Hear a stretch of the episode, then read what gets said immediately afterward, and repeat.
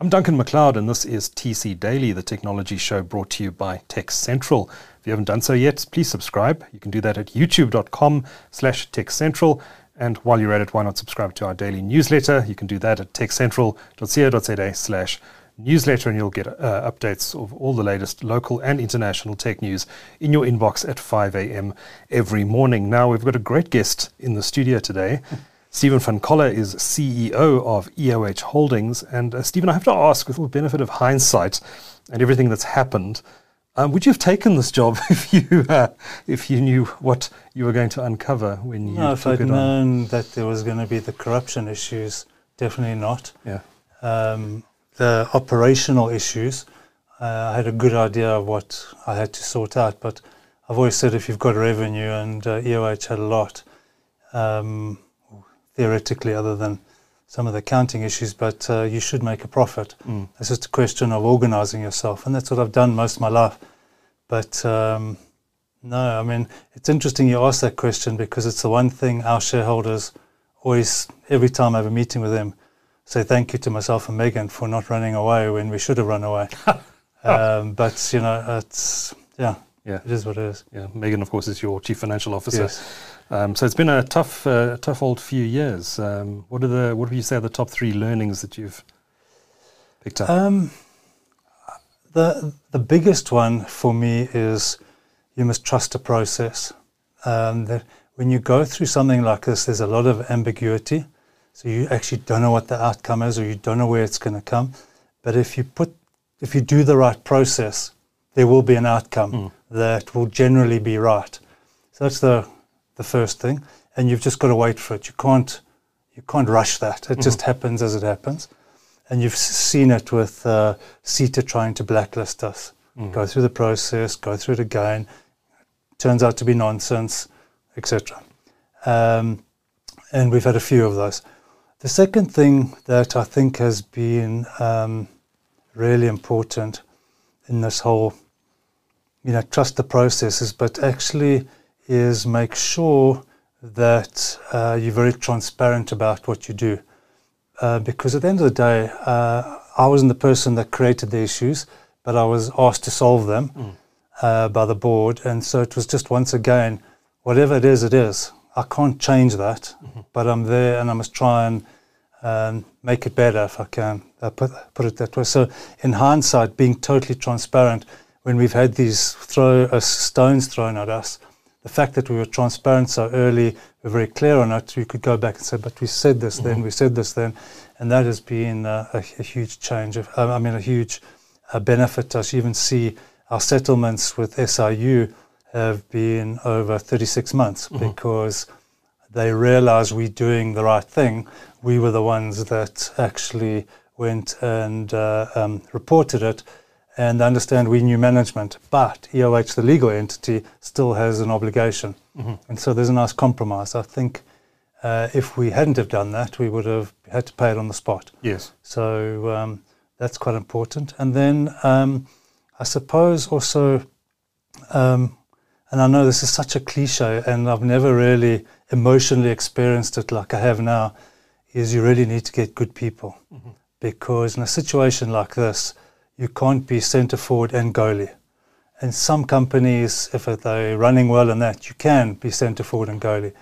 But in my case, I really needed to get people that were really good in their respects of the business, and you go and do that, and I'll do what I'm good at, and you have to trust each other, and you got to move on because you haven't got time to to do um, um, everything. And the last thing is when you get into a tough situation like this, the best thing you can do is listen. You know, I went to National Treasury, I went to Minister Gordhan, I went to B- uh, Bonang Mohale, I actually went to Professor Wiseman Nkuhlu, who was the new chairman at KPMG, asked him if he could do it all again, would he, what things would he do differently? Um, I went to Michael Katz, I went to Martin Kingston, and it was quite interesting when you got all that information together, there was a clear path on what had to be done. Whether it was going to be successful or not was another story. But I think if I just barreled into it trying to put fingers in the dark, I think we would have failed dismally. When you came into this thing, you thought this was just a turnaround story. Um, I mean, not just a tur- turnarounds are difficult uh, without all the other stuff added on top of it. But when you first realized that there was malfeasance going on, that there was rot at the core of this organization, what went through your mind? Sure. Um, the first thing was to run as fast as possible. I'd only been there, what, three or four months.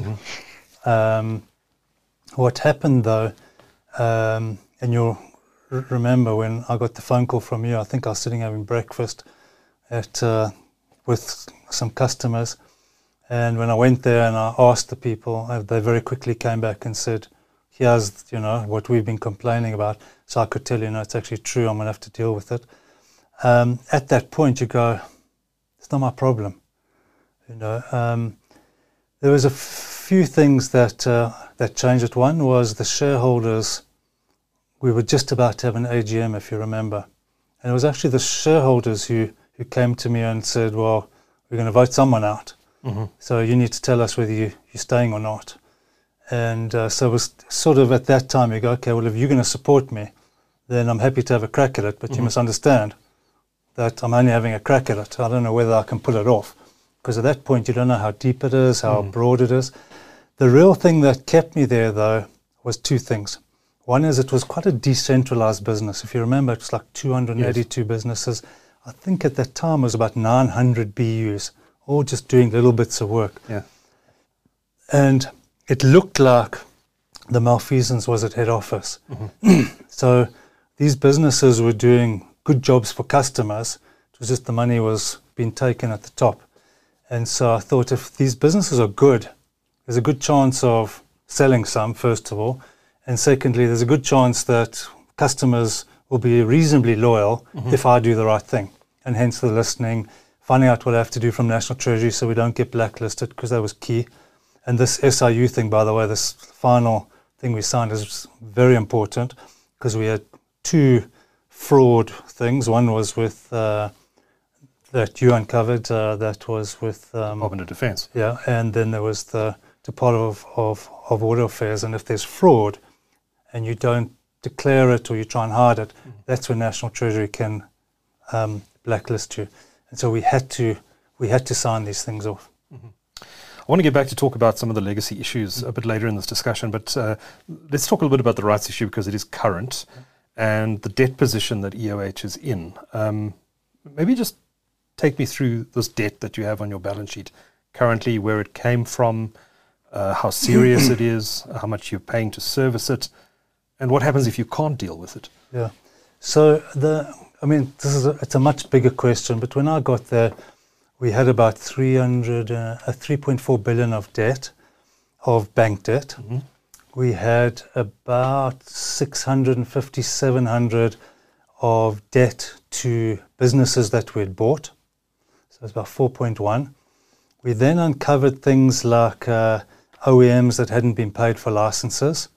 There was close to, I'll get the number slightly wrong, but probably about 220, 230 million. Um, we had assets on the balance sheet that weren't actually worth anything. Um, there was one reversal of a uh, of a transaction that was done before I got there, the GCT transaction, if you remember. There was 400 million rands worth of debt there that was meant to come back to us, uh, but was, was it? worthless. Accounting fraud. Well, it was uh, they signed a, a, a, a promissory notes, Okay. but the entity that signed them was empty. Uh, we had some stock, if you remember, we had that police stock that was meant to be worth a few hundred million. Well, we've still got it, and it's definitely not worth a few hundred million. We're still trying to sell it. It's so specialized, so everything maybe it's worth, you know, 10 or 20 million, who knows. So it was actually a lot of a, a lot bigger problem than we found, than than originally seen. So we had to service all of that, and Yeah. now we've got the two SIU things together. Uh, the bit that we have to pay back, that's actually coming out of our cash flows, is about 160 excluding interest. Because obviously you pay interest over the 36 months, so you add that on. So it's probably like a billion rand that extra that we had to pay. So it's probably like five billion rand I had to find over the last three years. Hence the sales. Um, what I said to the banks at the time, I said to them, "There's no way that this business can service five billion rand." It was doing around a billion of EBITDA. It's five times EBITDA. It's like mm. massively leveraged. Fortunately, interest rates remained lower, you know, for quite a long time. Gave me a bit of time, mm-hmm. and I said to the banks, "I can't pay you this out of cash flows, but if you allow me to restructure, sell some of the businesses, we can get it down to a sensible level." And then when it's at a sensible level, we can uh, then talk about things. And I think what's, what's important, Duncan, we've never missed an interest payment in all this time. So we continue to be able to service the interest out of operating cash flows. Clearly, they've gone up. Um, but eventually, um, the problem is you can't grow the business because the banks just take all the spare cash permanently. So um, at the moment, the bridge is around 15%. Um, I need I need around 400 million to actually reorganize the debt, and then it will be quite a bit cheaper. We think it'll be closer to 10, 11 percent when we reorganize it, um, and that will be it's now 1.2 billion um, of bank debt. Mm-hmm. If I get in at least 400 of the 600, depending on what all the shareholders say, and we can talk a little bit about that now um, then um, we're down to 800. That's about 1.8 times EBITDA. It's a very, very different situation to five times. Yes. So we can we can manage through. There's still some other businesses I could sell, mm-hmm. especially some of the ones we've uh, turned around if I have to. So it's not a train smash. It's just at this point, having made an operating profit, it's incumbent on me to go to my investors and say, here's the investment case, here's the strategy. You decide whether you want to put more money in mm-hmm. or you'd rather me pay the money to the banks. Because if you put more money in, you instantly get a 15% return because mm. that's what I'm paying to the banks. Mm. And I can start growing the business. And But you need to want to do that. It's not my business. Uh, so they've got a choice. And um, obviously, Le have voted with their feet. They definitely want us to grow. They definitely want us to carry out our our strategy now that we can. They've uh, put in the 160, and so we need to, you know, raise about another 240. Mm-hmm. Um, the the complexities of of our capital raise is that slightly less than half of my shareholders are moms and pops, you know, just oh. retail investors.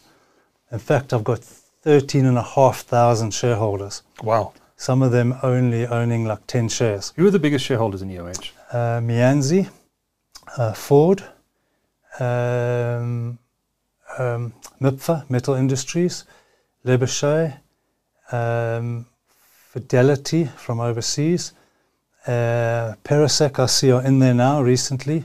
Um, um,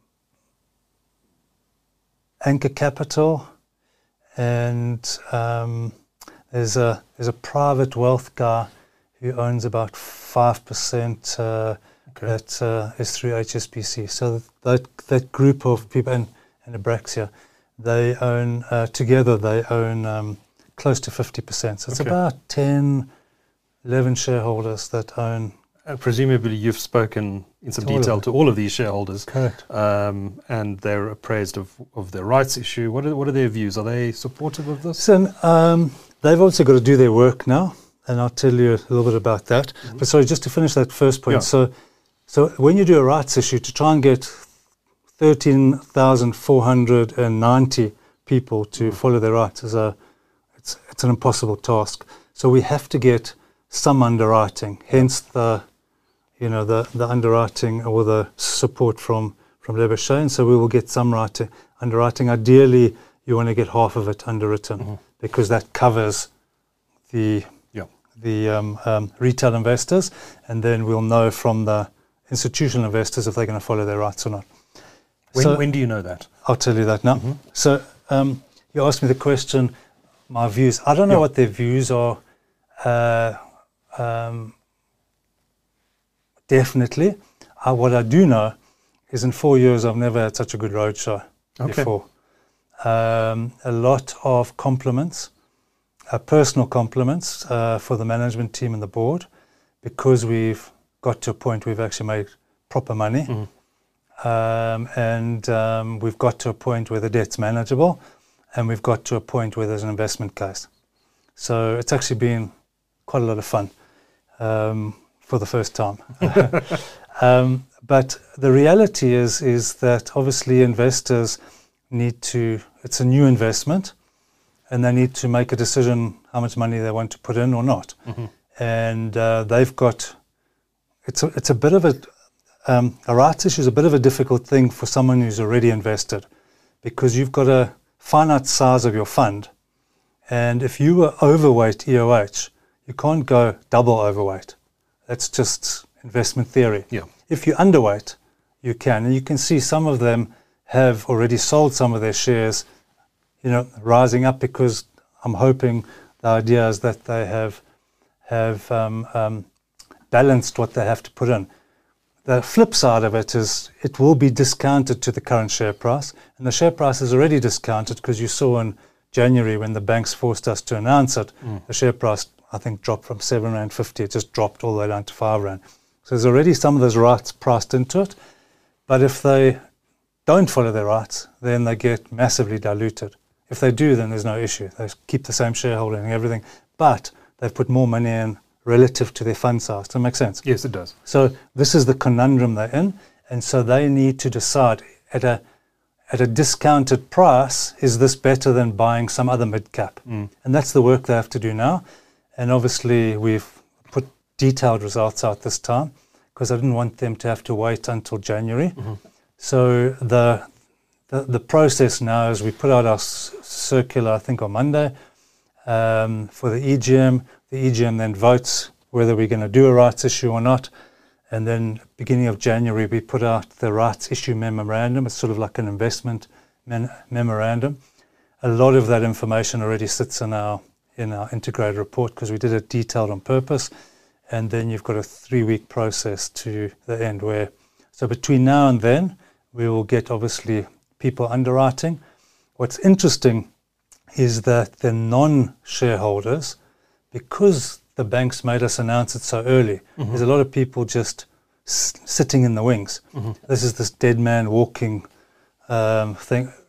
If if you are wanting to come in and you're not in, why would you buy? Why wouldn't you wait for the rights issue if you can? Is that why the share price is under such pressure right Yes, because um, I mean there are some other reasons, but that's what there's there's no demand. It's very small volumes Yeah. because people are just waiting for the rights issue. Yeah. uh, and that is just what it is. You Yeah. can't do anything else. It's like a massive share overhang. Um, but the people that aren't in, these are the people that want to underwrite Mm-hmm. because they're going to get the sh- a discounted share at a discount, if you know what I mean, type thing. Um, so they're obviously doing all their maths and they'll do their own investment decisions. But this is the dynamic that's playing out. Right. If shareholders don't uh, take up their rights, they get diluted by people who do. waiting in the wings. Mm. Uh, so um, it's going to be an interesting process. I've never personally been one um, through one before, other than Yeah.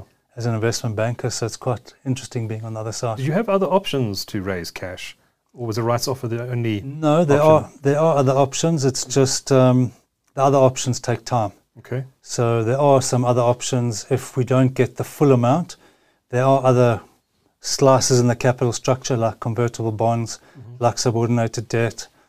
Um, there are options to get investors further down the structure because there's specific businesses. You know, that we're not one.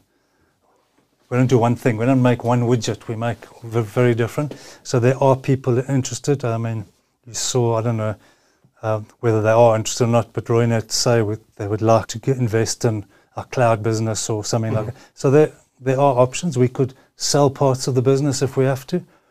Uh, we've just got to a point where I think shareholders must make that decision. Yeah, yeah, yeah.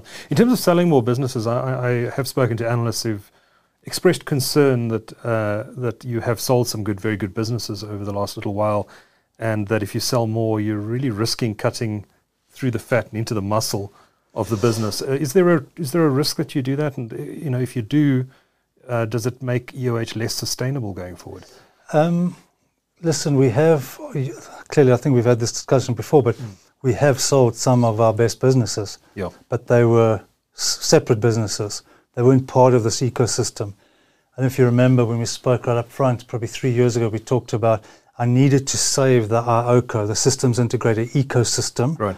because that actually does work together.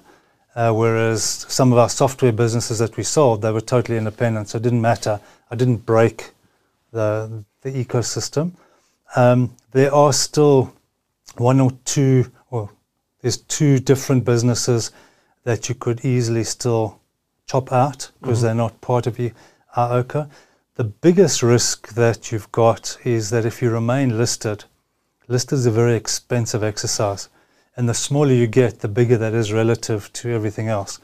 So if we get into the phase of selling more businesses, then we will definitely push not to be listed. Okay. But um, there's there's a few other things to do before we get there for sure. That'll be sort of last last port of call.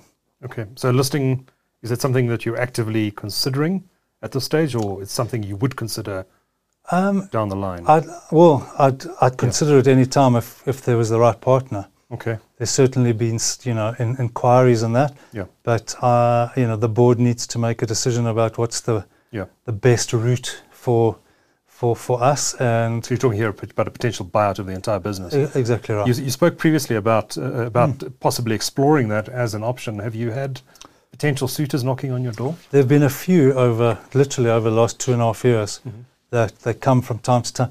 The, the issue is is if you think about it, um, we we now the more time that you put behind you, the more normal the business looks. But if you think about what we've been through in the last three years, um, all the detail, getting used to it, understanding it, being able to run the business despite of it. Now you want someone to come and do four weeks of due diligence and then have an hour to explain it to an investment committee. I don't know how you get through that. It's complicated. But every year we deliver, you know, every year we deliver numbers, and every year that there's nothing more coming up, then you get, you know, um, a normalized. So um, the board just thought that the rights issue was the easiest, fastest, most certain, because you can do that. It remains listed, it's public, you're forced into transparency, and um, so that's what Okay. the route we've taken. But you know, post it, capital structures normalised. We've now solved all our corruption issues with the, the final signing of the SIU, so that's now fixed and boxed. Um, we've got a half-out SARS issue that we're busy debating, and if once that's sorted, there's nothing left that we know of that we have to sort. Then you've got certainty. You've got 100% certainty, Yeah. and this is purely about business performance. So do you expect a massive re-rating in EOH's market valuation post the the? Yeah, uh, but you, you're talking to someone who's totally biased. um, I mean, I think I wouldn't be here if I didn't think it was a valuable business. yes. And um, you know, you can do maths. You know, obviously you have to adjust it for for risk. But uh, know, um, if you have a look at what what Megan put out on a normalized basis, just if everything had happened at the beginning of the year, and with no funnies or anything, we would have done 483 million of EBITDA. You know, times that by what multiple? Minus the debt. You can work, by the number of shares, you can work out what the share price more or less should be. There's been some um, research come out of some of the uh, houses recently, and um, that's certainly what seems to be what they're saying. But you need to re- read the research yourself and, you know, make your own um, your own your own things. The thing is, I find the asset managers in South Africa are very diligent generally. So they actually build a model, have a look at what we say, do the history, run it through the model, have a look at like companies, so they don't get so distracted by you know press issues.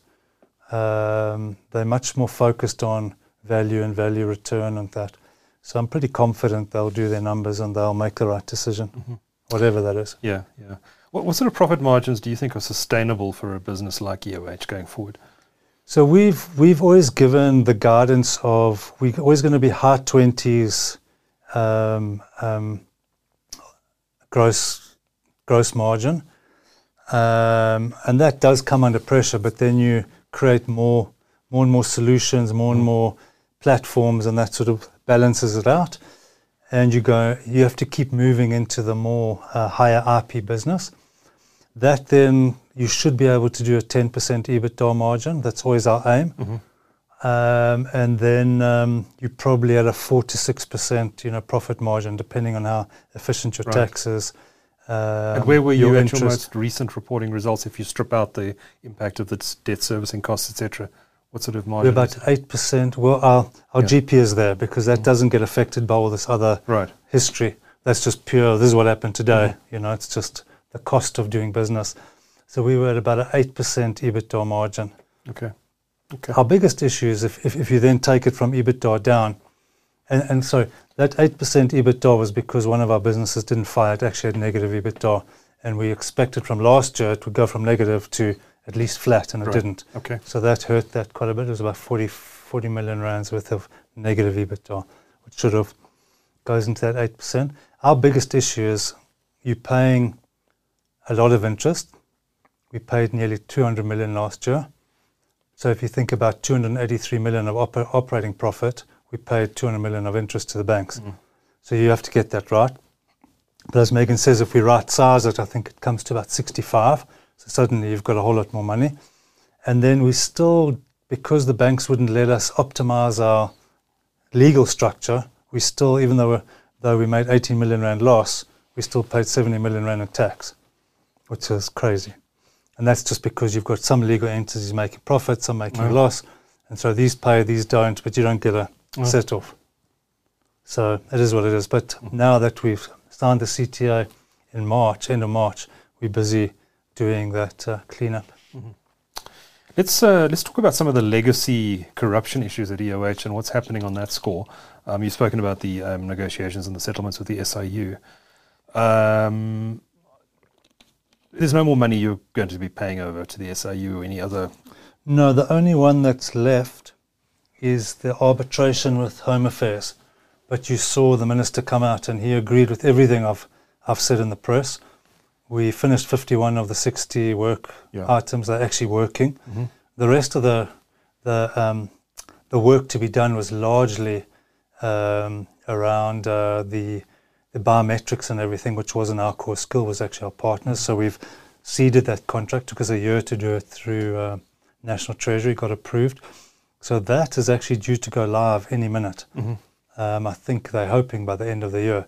If not, it'll be Jan, Feb next year. And that's a massive change in our ID uh, and passport system. So there, there's an argument about delays. We think they owe us money. They think we owe them money.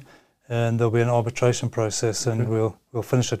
We don't think there's anything to be paid. Um, but if it is, it's I think their claim is 40 million. Uh, our claim is 60 million, something around there. You know, we'll sort it out, Mhm. but uh, it's just a process. Okay. Okay. Now you've referred a number of these um, cases to uh, um, to the authorities for further investigation. Have there been any arrests at all? Um, interestingly, on some of them, so um, the the um, non-government fraud that we had, if you remember, with Cell C, there's been arrests there. Okay. Um, we we uncovered something. I went to Doug, the CEO. I said, "I think you've got a problem."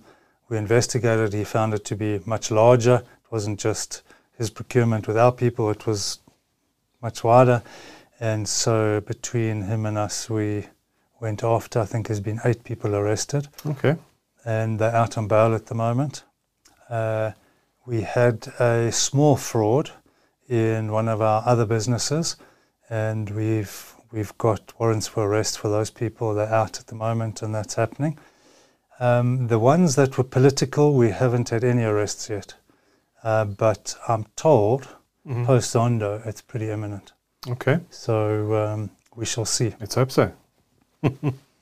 now, you've also pursued uh, civil action against uh, several former employees, former directors of EOH, including founder Asher Bohbot and uh, John King, who passed away last year, I think it was, uh, and two other individuals. Um, you were suing Asher Bohbot for 1.7 billion, John King for 1.7 billion, and further amounts of money to other directors, former directors What's the current status of that process? So um, we put in our founding affidavits.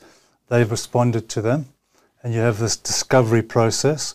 And then um, once the the actual uh, particulars of claim are sorted, then you get given a court date and you go forward.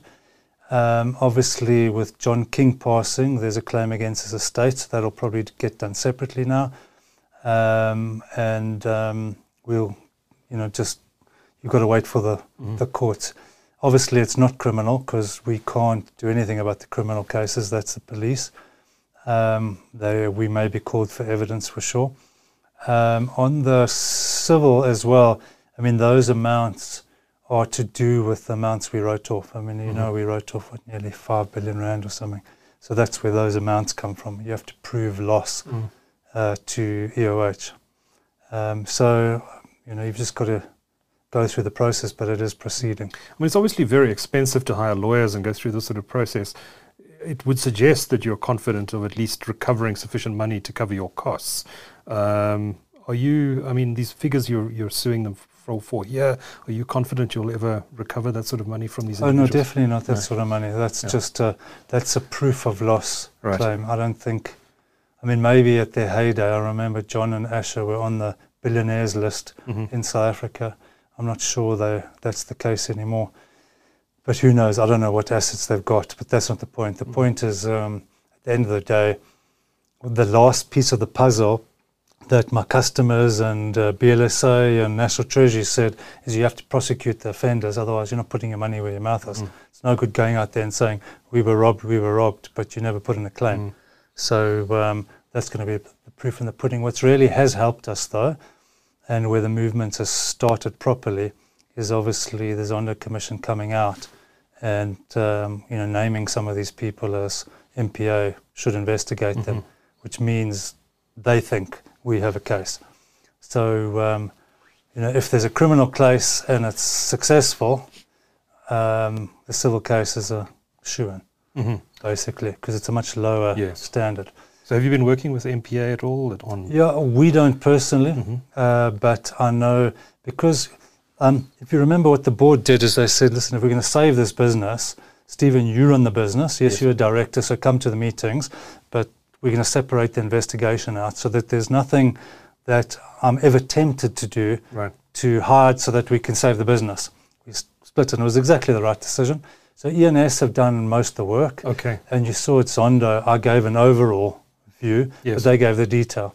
So any requests that come from anybody, we just send off to Oh. ENS and they've got all the, the data and they send it and we've tried to move on with running the business and Right. hopefully we've done a good job of that. Okay. But so ENS would deal with the NPA Correct. on any prosecutions.